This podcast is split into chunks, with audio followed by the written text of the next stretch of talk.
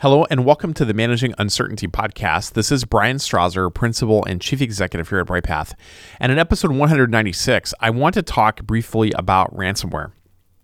There are two things driving the ransomware narrative right now, and I'm recording this in May 2023.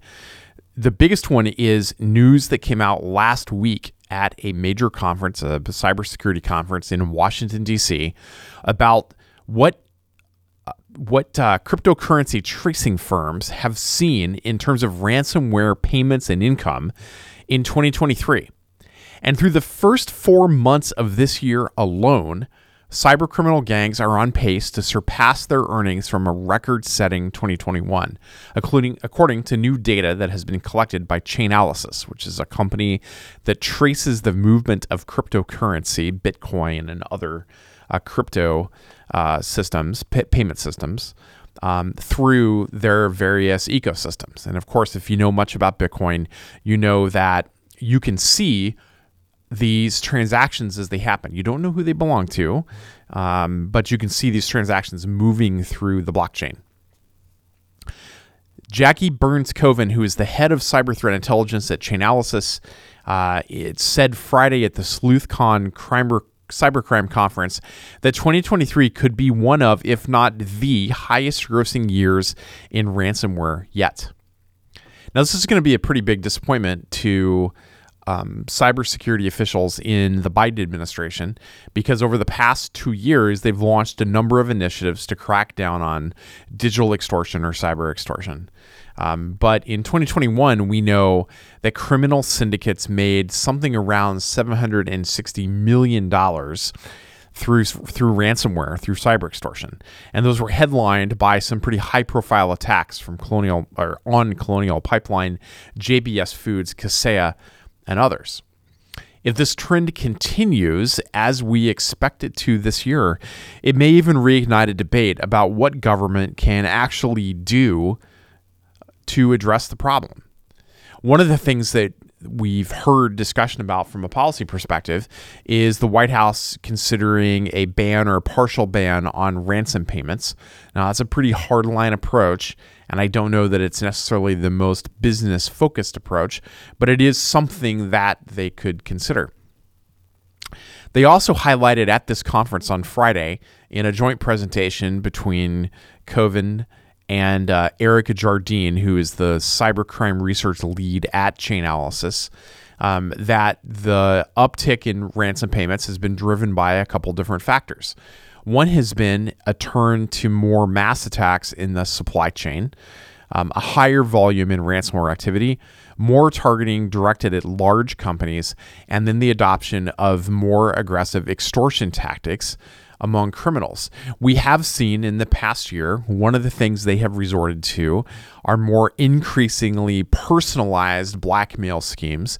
And in some cases, they're even using AI tools like ChatGPT or Google's Bard or others to make a more personalized attack and uh, put pressure on individuals to pressure more deep pocketed companies or nonprofits to make those payments that has translated to something really interesting in the past year, and that's a near doubling in the size of the average ransom payment, which is now hovering above $220,000.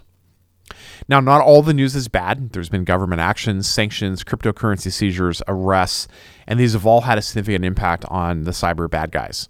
Um, we're seeing, for example, they are seeing, I should say, that criminals are having more and more trouble cashing out their illicit crypto gains through cyber extortion. And in some cases, they're just stashing it on the blockchain and leaving it there in an effort to evade attention.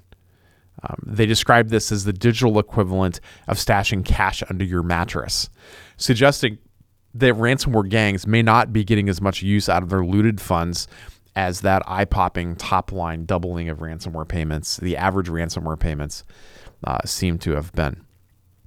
That's the bad news. Here's the other challenge that I think uh, related to this topic that applies to our field of resilience. Last week we were my team was out at the Secure 360 conference uh, held at uh, Mystic Lake Casino and Convention Center uh, in Prior Lake, Minnesota, just south of the Twin Cities here in Minnesota. It was a great conference, several hundred attendees, and a lot of diving into a lot of different resilience topics. One of the things that we did at the at the conference is we ran a two-hour ransomware cyber extortion exercise.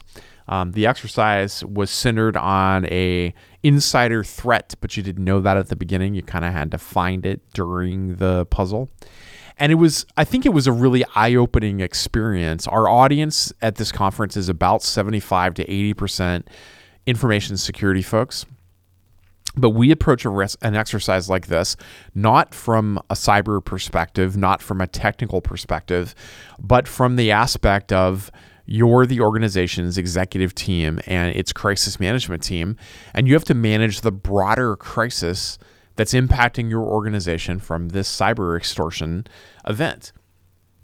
And a lot of folks wanted to get really into the technical details about this crisis. And that's not I, I don't want to say that those things are not important. However, the bigger crisis to the organization is about trust, about reputation, about the data that you're trying to protect. It's not about you know blocking the attacker. It's not about recovering your systems, although all of those are factors of this. But if you're the CEO, your bigger challenge is how do I get my systems back up and running? How do I protect the data? How do I deal with the reputational and regulatory and legal aspects of this crisis? And I think it was really eye opening for folks. This kind of runs parallel to another thing that we've seen in the industry.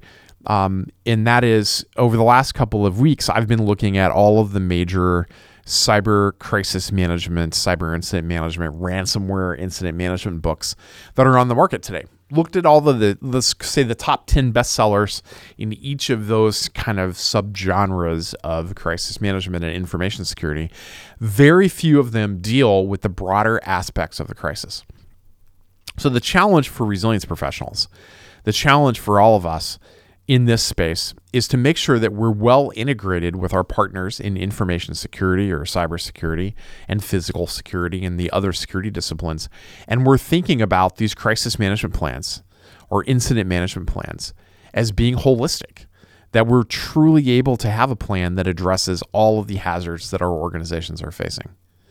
And we, as crisis management, as resilient resiliency leaders, as business continuity leaders, we are the ones best positioned to lead that integration of these disciplines into a cohesive crisis management, incident management framework for our organizations.